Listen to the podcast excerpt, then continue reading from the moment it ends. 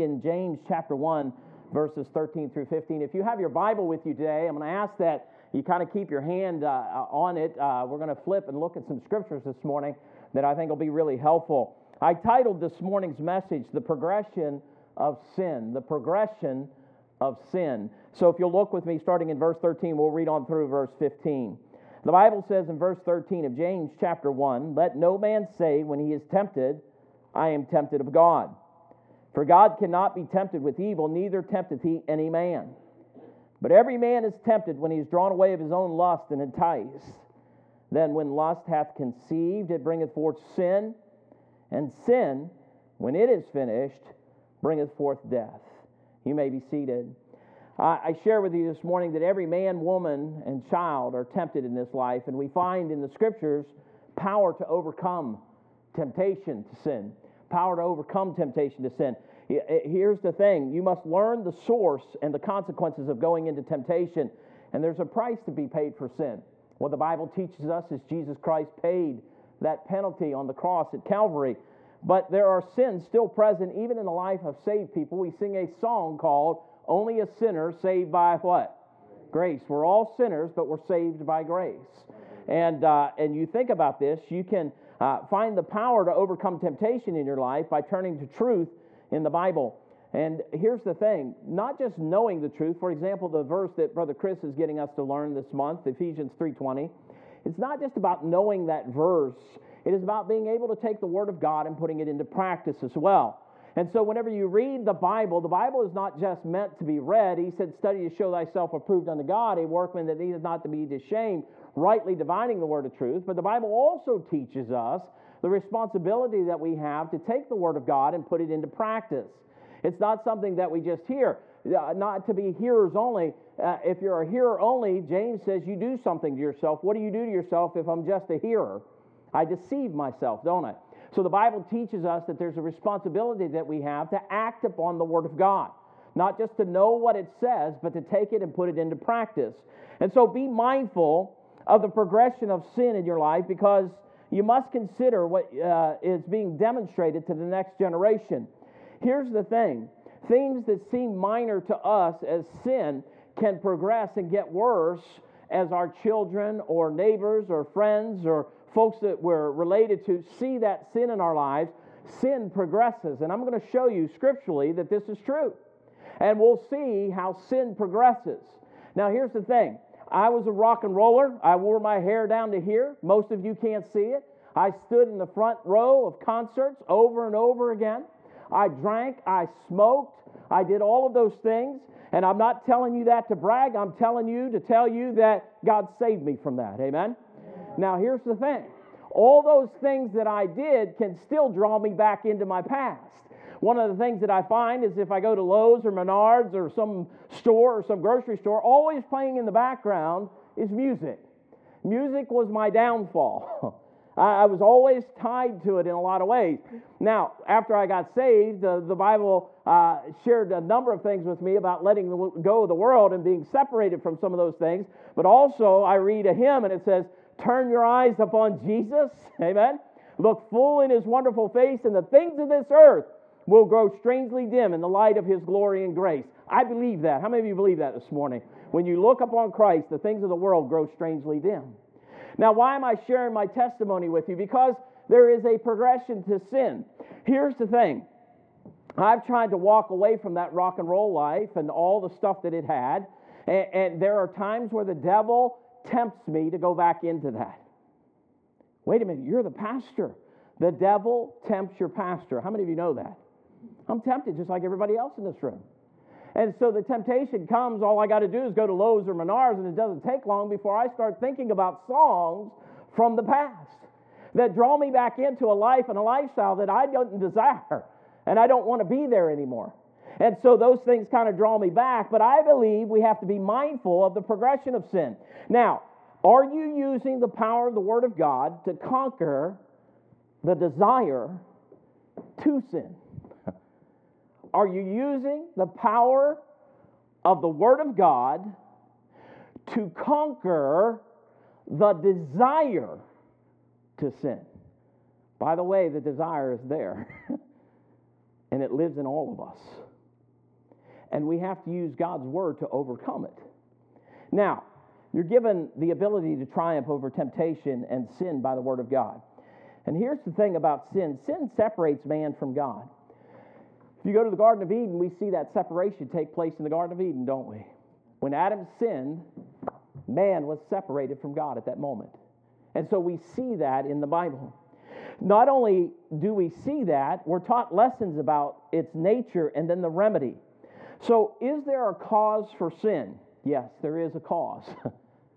is there a progression to sin? Yes, there is a progression to sin. But I also want you to know there's a cure. Amen? There's a cure in the scriptures. There is a cure to sin, to the sin nature, and to the sins that we commit every day. There's a cure. And the Bible teaches us what those are. Now, I want you to think about the cause of sin. We're here in James in verses 13 through 15. And to tempt is to entice. When you look at this, let no man say when he is tempted, I am tempted of God. Tempted is to be enticed. And so, uh, never say that God enticed you to do evil. Uh, he will allow you to be tested, by the way, and, and I could prove that according to the scriptures. All you have to do is go look at the life of Job. And Job was tested, was he not? But here's the thing God allows us to be tested, but he does not tempt us with evil. And what happens is, is we are drawn away of our own lust, which causes us to do this. So God made the serpent, but there was a choice made both on the part of the serpent and on the part of Eve that day. And I think whenever you go into the Garden of Eden, we see that initial sin take place. And, and that, that first sin takes place. And what happened was, God commanded Adam not to eat of the tree of the knowledge of good and evil. He said, In the day that thou eatest thereof, thou shalt surely die. And so there was a tree planted in the middle of the garden. It was a tree uh, uh, uh, of life. And here God planted this thing, and He said, Now listen, the tree of knowledge of good and evil, you're not to eat of that tree. And yet Adam knew that. And when you go and you read it, everybody says, Well, wasn't it Eve that went up to the tree? It was, but who did God give the command to? He gave it to Adam, didn't he? Adam, and the Bible clearly teaches us this, when Eve was there, Adam stood there and watched her do this. Now, I want to tell you something so wonderful about my Savior. he is the bridegroom, and we are the bride. The bridegroom wants to protect me from the sin, doesn't he? And what did Adam do? He stood there and watched his wife do what was wrong. Because it says in that passage that he also took or partook of the fruit, right? We see it happen. Here's the thing that initial sin that took place, you say, You mean to tell me that sin entered into the world because Adam took a bite of fruit? Nope. Sin entered into the world because Adam disobeyed God. Amen. Are you with me? It wasn't about taking a bite of fruit, it was about disobeying God. And so that initial sin, that sin that I'm telling you about, that is that sin nature. And by the way, in Romans chapter 5 and in verse 12, that sin's passed down to every person. The Bible says, Wherefore, is by one man sin entered into the world, and death by sin, and so death passed upon all men, for that all have sinned. That word death is that spiritual separation from God. Sin entered into the world that way. And so there's this initial sin that took place. Now, what is the cause of sin? That initial sin. That's the cause of sin. People have asked me, why do people have heart attacks? Sin entered into the world. Why do we have hurricanes? Sin entered into the world. Why do we see children die? Sin entered into the world. Why do we see children murder their parents? By the way, that just happened down in Fauquier County down there, James. Uh, a guy over in Fredericksburg, uh, 17 years old, just killed his parents. Why did that happen? Sin entered into the world, and death by sin. And so death passed upon all men. What is the cause of sin? The cause of sin is when great grandpa Adam disobeyed God, sin entered into the world. That's the cause. It entered into the world. Now, the Lord does not and cannot have any desire to do wrong. Therefore, he will not tempt any man or woman to do wrong. So the, then the Lord makes it clear what draws a man away from doing right is his own lust. Look at this. He says in this verse, let no man say when he is tempted, I am tempted of God, for God cannot be tempted with evil, neither tempteth he any man. But every man is tempted when he is drawn away of his own what? lust and enticed. It's whenever we're drawn away of our own, what is it, folks? You can say the word. Our own lust, the things that we desire, things that go against what God tells us to do. now, here's the thing. In Psalm 1, 1 through 6, you can go in there. If sinners entice thee, do what? Consent thou not. We need to not consent to sinners. We need not to give in to the temptation of this thing. We have choices, and the choices that we make will be biblical or they're going to be flesh driven. They're going to go with God's word or they're going to go against God's word. One of two things are going to happen. and so, if they're flesh driven, uh, what happens is, is whenever the temptation is presented to me, then I enter into it. And by the way, temptation is just simply that until you enter into it. then it becomes sin. Remember, Jesus said, Pray that ye enter not into what? Temptation. You see, when you enter into it, it leads you to sin. and so he even tells us to be careful about that. In Proverbs 110, my son, if sinners uh, uh, entice thee to what? Consent thou what? Not. Don't give in to it. Now, I am a sinner. and sometimes I talk to myself.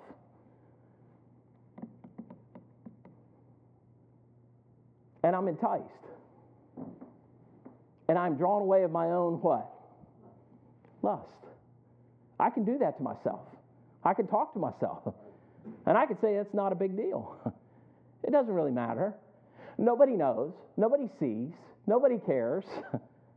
Yet, I have to have the character saying, God tells us that we're drawn away by our own lusts.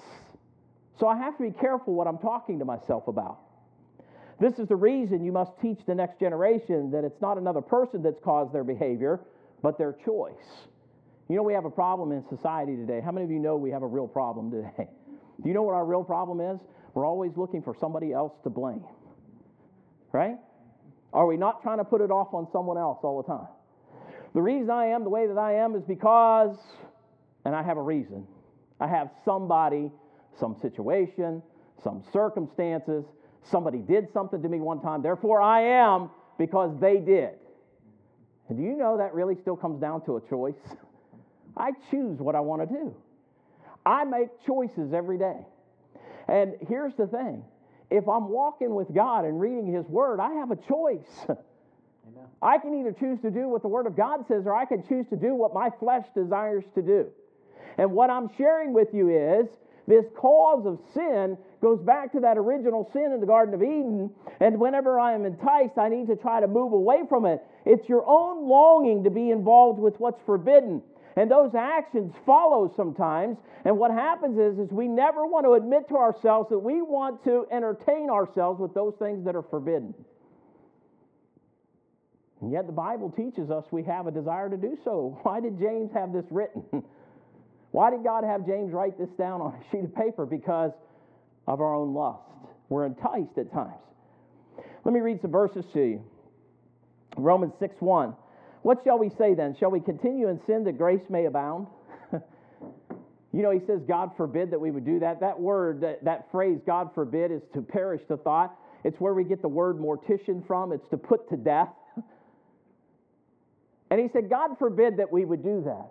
So, what shall we say then? Shall we continue in sin that grace may abound? Let me tell you something grace doesn't abound by you sinning, grace abounds by you being a servant of Christ and obeying. And it comes through doing what is right. Knowing this, that our old man is crucified with him, that the body of sin might be destroyed, that henceforth we should not serve sin. For he that is dead is freed from sin. If I'm, di- if I'm dead to self, I have no longer a desire to sin. I have to die to self, though. I have to choose not to do those things.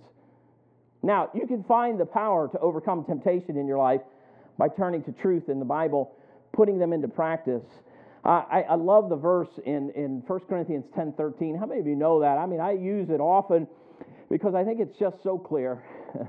there hath no temptation taken you but such as is common to man. Do you know temptation is common? Everybody's tempted. There hath no temptation taken you but such as is common to who? Man. Everybody's tempted. So here it is. But God is faithful, isn't He? Can we just say amen to God's faithful? he is, isn't He?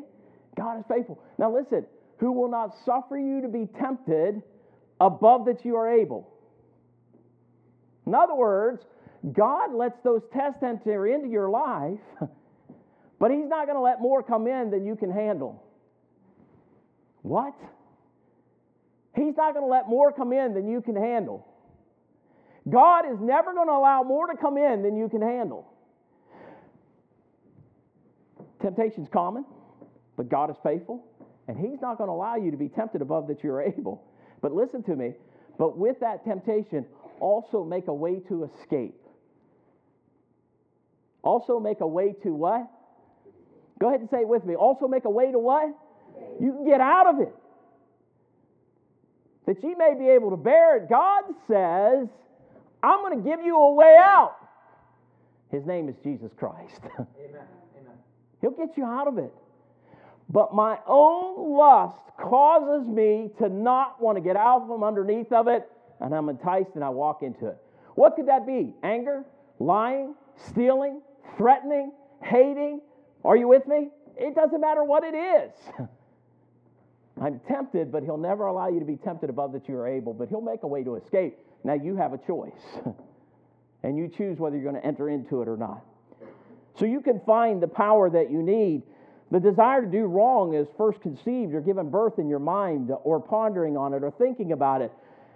Uh, last night, I stopped. It was late. Michael's uh, windshield wipers quit working on his car. So there's a little device on there, it's made out of like this hard plastic or whatever.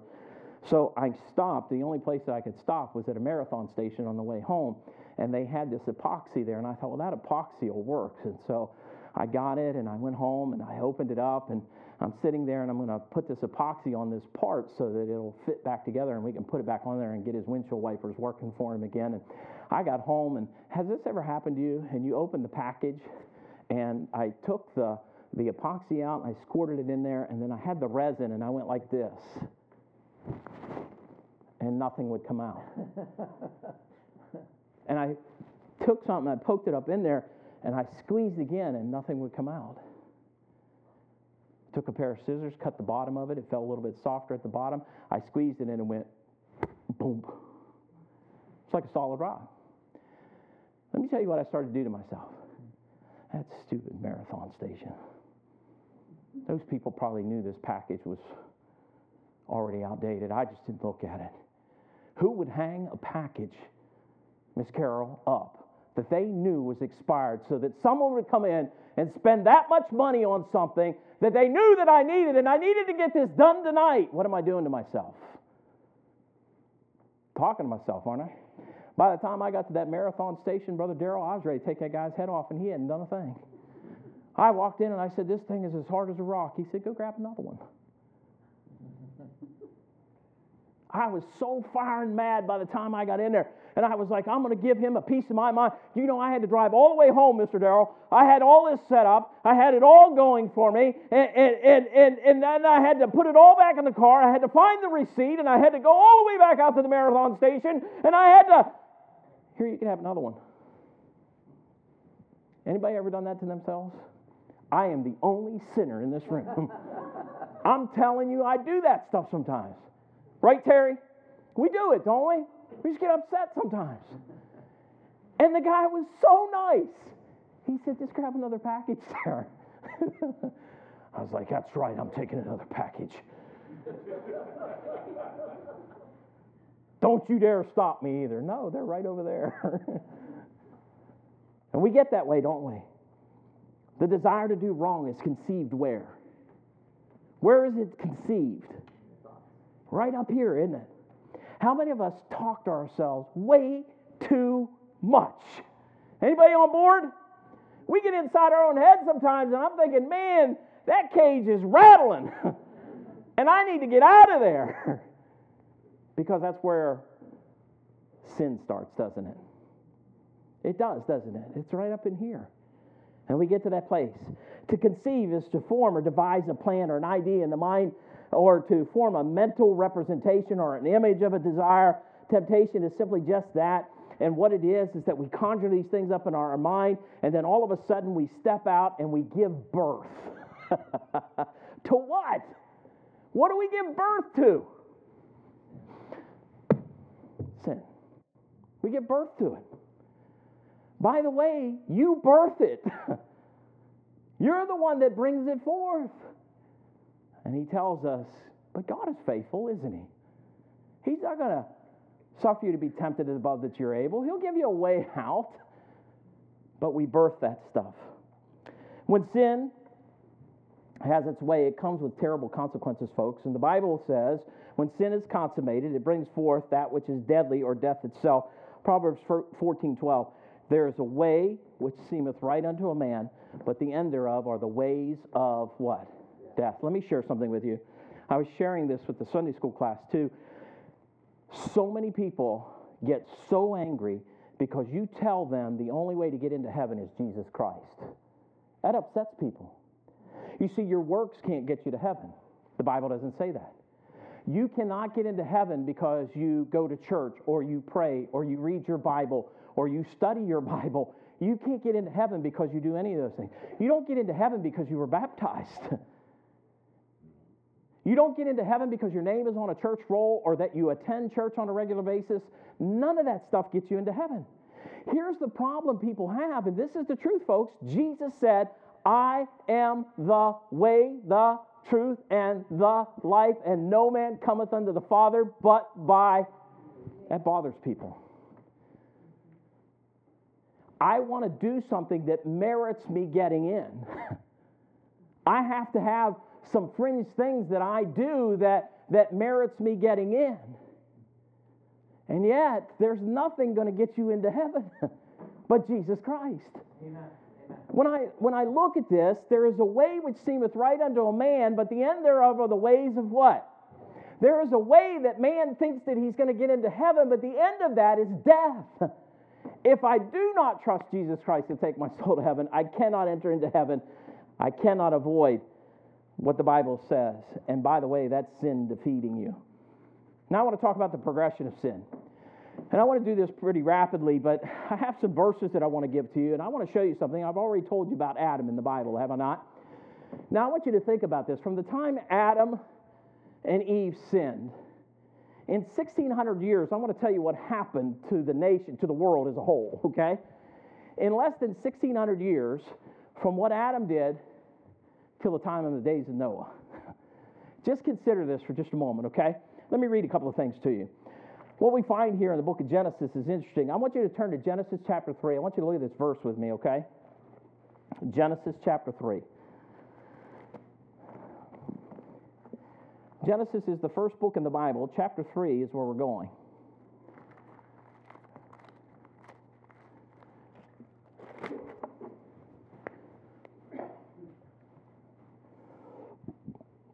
Everybody with me say amen? amen?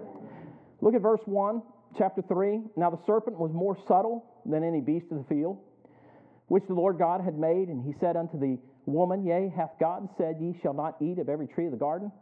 And the woman said unto the serpent, We may eat of the fruit of the trees of the garden, but of the fruit of the tree which is in the midst of the garden, God hath said, Ye shall not eat of it, neither shall ye touch it, lest ye die. By the way, God never said you can't touch it. subtle, isn't it? God never said she couldn't touch it. God just simply said she couldn't what? Eat of it. Devil's a liar, isn't he? Now watch this. And the serpent said unto the woman, Ye shall not surely die. What's he getting her to do now? Do you know Satan wants you to doubt God? he wants you to doubt that Jesus is going to take you to heaven. Satan wants you to doubt God. And he wanted Eve to doubt what God had said. Surely you won't die. and he goes on and he says, For God doth know that in the day that thou eatest thereof, or eat thereof, then your eyes shall be open, and ye shall be as gods, knowing good and evil. You see, God's holding you back from something. How many young kids sin because they think their parents are holding them back from something? And they go and get involved in stuff because they think the parents are trying to hold them back from something. And the reality is, is we're really looking out for them. Now watch what Eve does. And when the woman saw that the tree was good for food, and that it was pleasant to the eyes, and the tree to be desired to make one wise, she took of the fruit thereof and did eat, and gave also unto her husband with her, and he did eat. Her husband was where? He was with her, wasn't he? He was right there with her. Now I want you to notice there's a progression to this thing because she walked up after Satan had tempted her, and God will not tempt you above that you are able, but also make a way to what? escape. There's a way out of this. And, and she walks up, she sees the tree, and she says, It's a tree to be desired, right? You look at this tree, and the woman saw that it was good for what? Food. She looked at it and thought, I could feed my family with that tree. What did God tell her to do? Don't eat of the tree, right? What is the first thing she thought of when she looked at that tree? Help me out. What is the first thing she thought of when she looked at that tree? Food. Food for me and my family. Food for me and Adam. the very first thing that God said, don't eat of, she looked at it and thought it's good for food. It'll meet a physical need. And it's a tree to be desired. and she looked at it, and now what's happening to her? Man, it smells good, it looks good. And it's a tree to be what? Lust is starting to enter in. Are you with me? And then what happens? And, and she looks at it and she says, There's food, it's pleasant to the eyes. And notice this if I eat this, it'll make me smarter.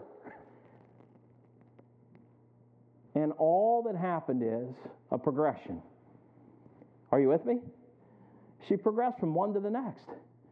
And then her husband ate it too.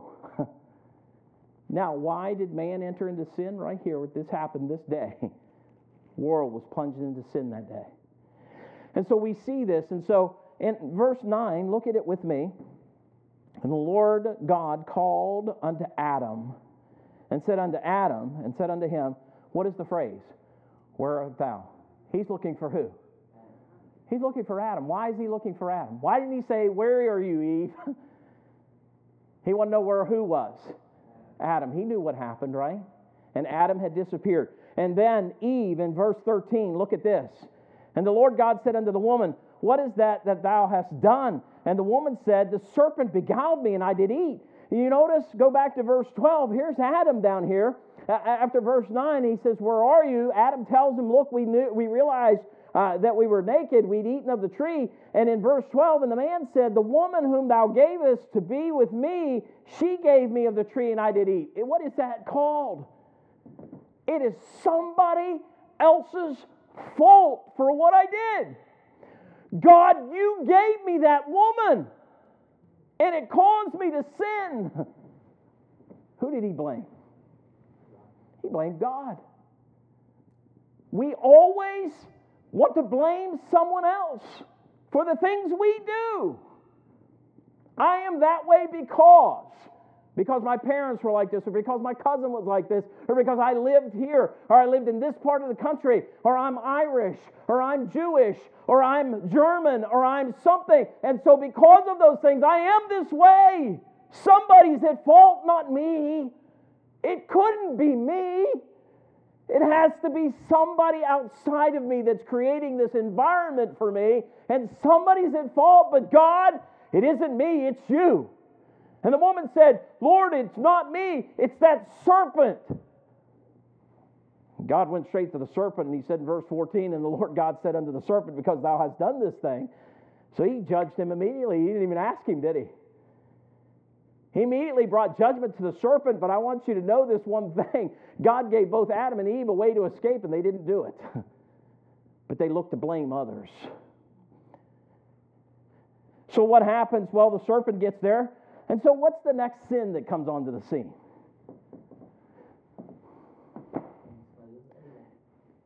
We go to murder next. We go from taking a bite of fruit off of a tree to murder. And we see Cain kill his brother. Preacher, why do people kill each other? Sin entered into the world. God showed us that in the scriptures, didn't he? So we see Cain do this thing in Genesis 4 9 and 10. And the Lord said unto Cain, Where is Abel thy brother? And he said, I know not. Am I my brother's keeper? Yes, you are. yes, you are. What did you do, Cain? I hear his blood screaming from the ground because of what you did. We went from disobeying God to murdering somebody now. Then there's Lamech. How many of you know who Lamech is? Lamech was mad because he said, Hey, Cain got away with this thing. So Lamech went out and murdered somebody too. And Lamech's attitude was arrogance toward God. If they can do it, I can do it too. If Cain can get away with this, me more so. 70 fold, I'll get away with it. That's who Lamech is. Lamech in that line, in that family. So we go from them eating this fruit to murder and now arrogance against God, isn't it? I can do whatever I want. Here's Lamech's words. And Lamech said unto his wives, Adah and Zillah, Hear my voice, ye wives of Lamech, hearken unto my speech, for I have slain a man to my wounding and a young man to my hurt. If Cain shall be avenged sevenfold, truly Lamech seventy and sevenfold. He's snubbing his nose at God now, isn't he? You're not going to do anything to me. Where do we go from there? Well, I'm grateful in the middle of all this. How many of you remember a man named Enoch? you know, I think in the middle of all this, God says, hey, listen, I want you to know there's hope. Amen? In the middle of all this, a guy named Enoch shows up, and this says it about Enoch. And Enoch walked with God, and he was not, and God took him. Amen? You know what that reminds me of? Whew, the rapture's coming. Amen? And I'm out of here one day. Amen? And whether I be in the grave or I stand here preaching to you now, when that rapture occurs, God's going to take me out of here. Whew! I can equate to what's going on in Enoch's life. I praise the Lord for that because I know I'm out of here if, if something happened. In the middle of it all, God said, Here's hope in Genesis 5:24. So where is man in the midst of all of this? We're going from Genesis 3 to Genesis 6. Here, God says in Genesis 6, 5, and 7, and God saw the wickedness of man was great in the earth, and that every imagination of the thoughts of his heart was evil, only evil continually. We went from disobeying God to murder to arrogance to all of mankind being what? Evil continually, except for Noah and his family. Praise the Lord. And we get to this time where man was evil continually. Terry, that was 1,600 years from the time Adam took a bite of that fruit till mankind fell and was destroyed. That's not a long time. And you look at this. And the Lord said, I will destroy man whom I've created from the face of the earth, both man and beast, and the creeping thing, and the fowls of the air, for it repenteth me that I've made them. But Noah found grace Amen. Let me tell you what God gives to everyone that will trust Jesus Christ as Savior. For by grace are ye saved through faith. And that not of yourselves, it's a what? Gift of God, not of works. And Noah found what in the eyes of the Lord? He found grace, didn't he? Thank God for Jesus Christ. Amen. Thank God for the grace of Jesus Christ. Amen. And I look to this and I see Noah. And so then what is sin's result? Well, it says uh, and God said unto Noah, The end of all flesh is come before me, for the earth is filled with violence through them. And behold, I will destroy them with the earth. And in Genesis 7:10, by the time I get there, and it came to pass after seven days that the waters of the flood were upon the earth. the earth was then what? Destroyed, wasn't it? 1600 years, basically. From the time of Adam to the time God destroyed the earth. And it started because man was enticed and drawn away of his own what? Lust. And sin entered into the world. And death by sin. And so death passed upon all men for how many have sinned? All have sinned. But God commended his love toward us. and that while we were yet sinners, whew, Christ died for us. Amen. Amen? Amen. Isn't that exciting? Amen. Jesus Christ died for us. Oh, that's the grace of God, isn't it? That's the grace of God, and it's offered to you and me. So, what we find here in our lives that there's a progression to sin as we ignore its uh, consequences, understand it comes with a price. And believe me, folks, it doesn't seem like a big deal at first. Uh, you know what? I walked out of the store. I forgot to pay for this. Ain't no big deal.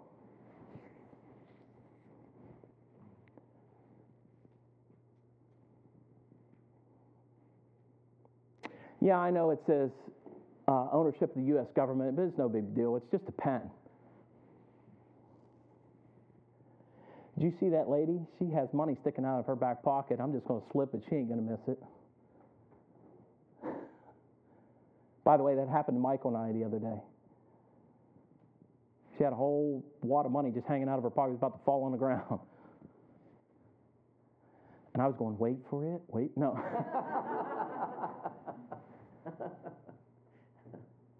I said, hey, I said, you better grab your cash. I said, it's about to fall out of your pocket. No way. Oh, yeah, way. and here's the thing we just slip a little bit at a time, right?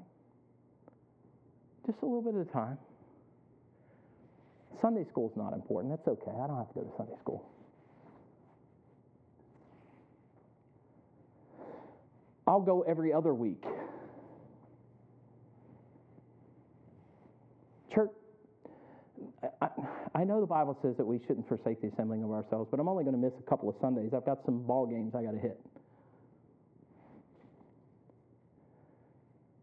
I'll tell you what, I'll go Sunday morning, but I'm not going to Sunday school Sunday night because I got other things I got planned. I've got some other things I've got planned.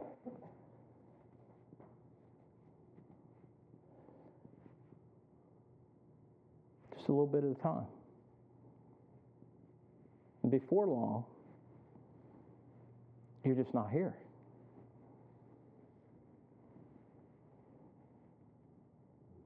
Because I don't think I need it anymore. Progression. Are you with me? How long is it going to take for you to move from one position to another position? You said 1600 years. Isn't that what you said? I'll be dead before then. doesn't take long to move from one position to another, does it? Where do we start with our sin? Where does it start? Where does it start? Right in here, doesn't it? And we just progressively go away from disobedience to God plunged mankind into a sinful spiral is what happened. And the last thing I want you to know, I thank God for this. The Lord provides the remedy. The Lord provides the remedy. Turn back to James. I want you to go to chapter 4. I'm going to read a few verses to you and then we'll finish with this, okay?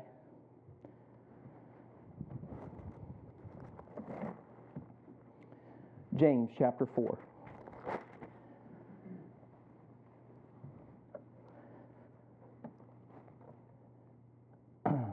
Look at verse 6. The Bible says, But he giveth more grace, wherefore he saith, God resisteth the proud, but giveth grace unto the whom? Who does he give grace to? To the humble. Notice this now. Submit yourselves therefore to God, resist the devil, and he'll flee from you. If Eve that day had resisted, what might have happened? The story would be different, wouldn't it? If Eve had resisted. Here's the thing God says it takes a heart of humility, not pride, to be able to submit yourselves therefore to God and resist the devil. To be able to resist the devil, it takes a heart of humility because I have to submit myself to God. And he says this Draw nigh to God, and He'll draw nigh to you. If you draw closer to God, God draws closer to you. God does not separate Himself. Terry, come here. Hurry up, man. Run. You got your Nikes on? You want to be the center of God? I'd be the center. Okay, come on here. He doesn't want to be the center today. So we're going to put him right here in the middle. So Terry's God. Okay? Now, God said, Draw nigh unto me, and I'll do what? Draw nigh unto you. Right? Now, watch this, Terry. That just says, you know, ownership of the U.S. government. It's only a pen, it's not a big deal. Hey, she dropped that money. That's her problem, not mine. You going with me? You know, I'm just, I'm just going to tell him I'm sick. I don't care what he thinks.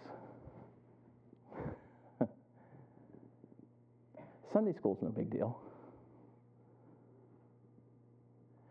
One service a week, that's good for anybody. Especially with Pastor Warnick preaching.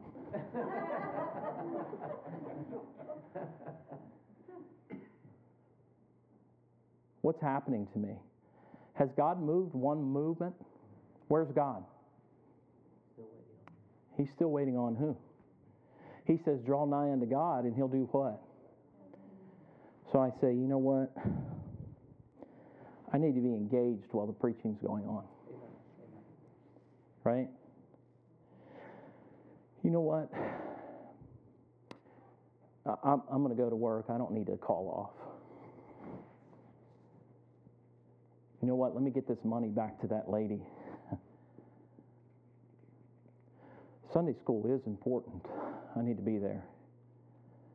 You know, this pencil isn't mine, it belongs to someone else. Are you with me? Draw nigh unto God, and He'll do what? Is He moving? Who moves away from God? We do. He said, Submit yourselves therefore to God and resist the whom? What will He do? He'll flee from you. He'll get away from you. He never said get into a fist fight with Him. He never said argue with Him. He never said yell at Him, scream at Him, do any of that thing. He said simply do what? Resist Him. Appreciate you, man. Here we go. He says, Draw nigh unto God, he'll draw nigh unto you. Now, there's some things, some conditions that he lays down. He said, Cleanse your hands, you sinners. He's not talking about getting soap and just washing your hands. he said, Cleanse your hands, ye sinners, and purify ye hearts, ye double what? Minded. What did I just tell you? Where does sin start? Go ahead and say it. Where does sin start? In the mind. I start thinking different than what God said. that is a double minded person. Are you with me? I know God said this, but right? Eve said, You know, I know God said no, but it's, it's a tree to be desired, isn't it? I mean, it's good for food, isn't it? What am I doing? I'm becoming a double minded what? Man, I become unstable in all my ways. And so Satan is hard at work. And consider the falling away of the Christian, the family experiencing hardships, financial problems, physical problems, spiritual heartaches, and the devil wants you further away from God, and he wants to discourage you more than anybody, and he does not want you to even hear the message that I'm preaching this morning. He doesn't want you to hear it, he wants you to shut down. The word submit is a heart of humility. He's saying, have a heart of humility. When you submit yourself to God, God keeps you out of harm's way. It's like an umbrella of protection. And Satan, by the way, folks, is very crafty. How many of you know that? And he is. And when I read the Bible, he said, Be sober, be vigilant. The word sober means to stay in control, to have some self control. By the way, that's why they call you drunk whenever you're drinking because you're no longer sober. In other words, you're not in your right mind. Anybody ever talk to a drunk? They are not in their what? They don't have self control. So the word there that he uses, he said, Be sober, be vigilant, because your adversary, the devil, as a roaring lion, walketh about seeking whom he may what? Devour. He wants to pounce on you. He's looking for every opportunity he can get. and when I look at this, God says there's a way out. He said, "Cleanse your hands." In Isaiah 1:16, "Wash you, make you clean, put away the evil of your doings before your uh, before mine eyes. Cease to do evil." Listen, I need to consult with God. I need to be talking to God. I need to be reading God's Word. I need to be around God's people. I need to be reading the Bible and praying and seeking out God on a regular basis. And if you are not saved here today, you need to be saved. Amen? Amen. And you need to know Jesus Christ as your Savior. And a window of opportunity begins to open up for you. And when it does, he says, Purify ye hearts. In 1 Peter 1.22, seeing ye have purified your souls in obeying the truth through the Spirit unto unfeigned love of the brethren. Listen, seeing that you purified your souls, the only purification for the soul is Jesus Christ. Amen. You must know him as Savior to purify that soul. He goes on to tell us stop double mindedness in James 1 8. A double minded man is what? unstable in how many ways? In every single thing that you try to do, you are not stable because you're being double minded. I want to live the way of the world, and I want one foot in the church. But I want to do everything else the world is doing. Unstable. A person of divided allegiance. God teaches you to be humble or to humble yourselves. Look at verse 10. He said, Humble yourselves in the sight of the Lord, and what shall he do for you? He shall lift you up in verse 10. You must resist the devil. Submit yourself to God, resist the devil, draw nigh. Have a spirit of humility. 1 Peter 5 5 and 6, he says, Likewise, ye younger, submit yourselves unto the elder. Yea, all of you be subject one to another and be clothed with humility. Have you ever listened to something like you read that and you're like, okay, wait a minute, how's that going to happen again? Do you ever read it and go, what in the world is that?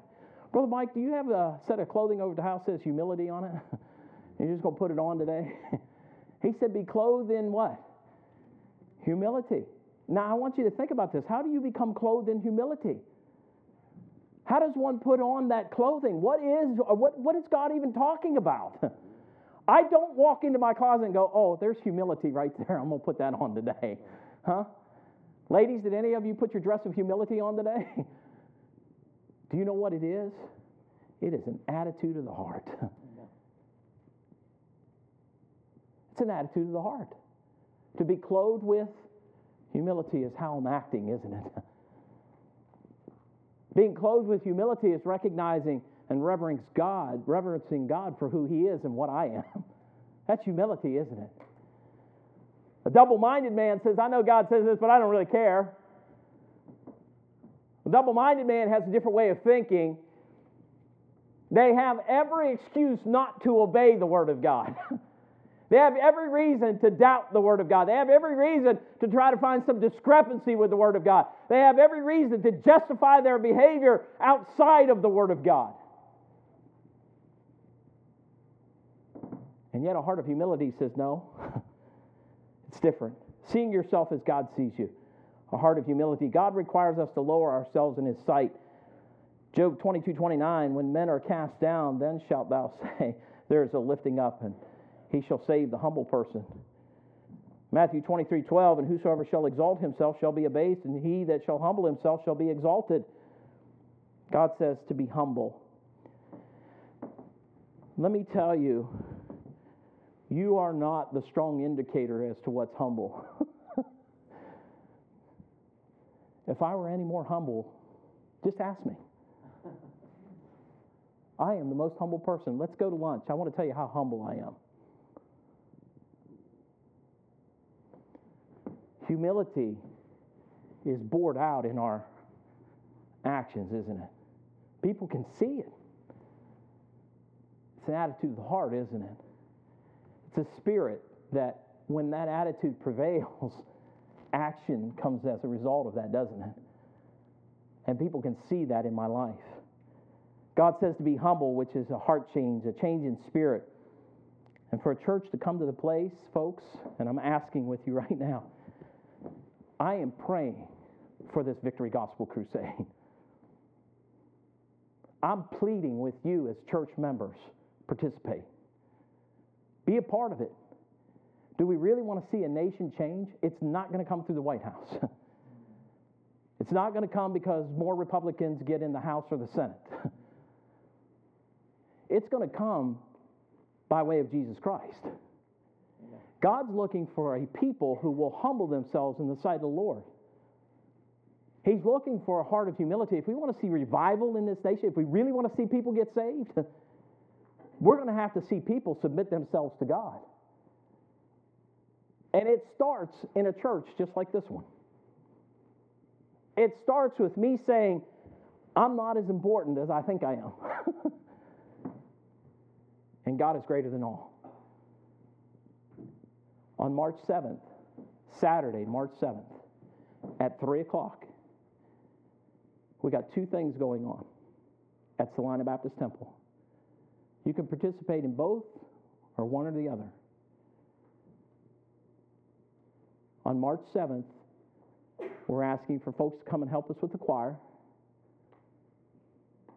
And we're asking folks to come and pray with us. I want to see God start a revival in Midwest Ohio. How many of you would like to see that? it starts with you. There is a cause for sin, isn't there? Started in the Garden of Eden. And even in our own lives, and you would admit it to yourselves probably, that there is a progression to sin in my own life sometimes. It starts at one point and ends at another. But there's a cure. You don't have to give in to it. You don't have to give in to sin. And it starts with a humble heart. Now, I want everybody's attention for just a moment. If you're here today and you've never trusted Jesus,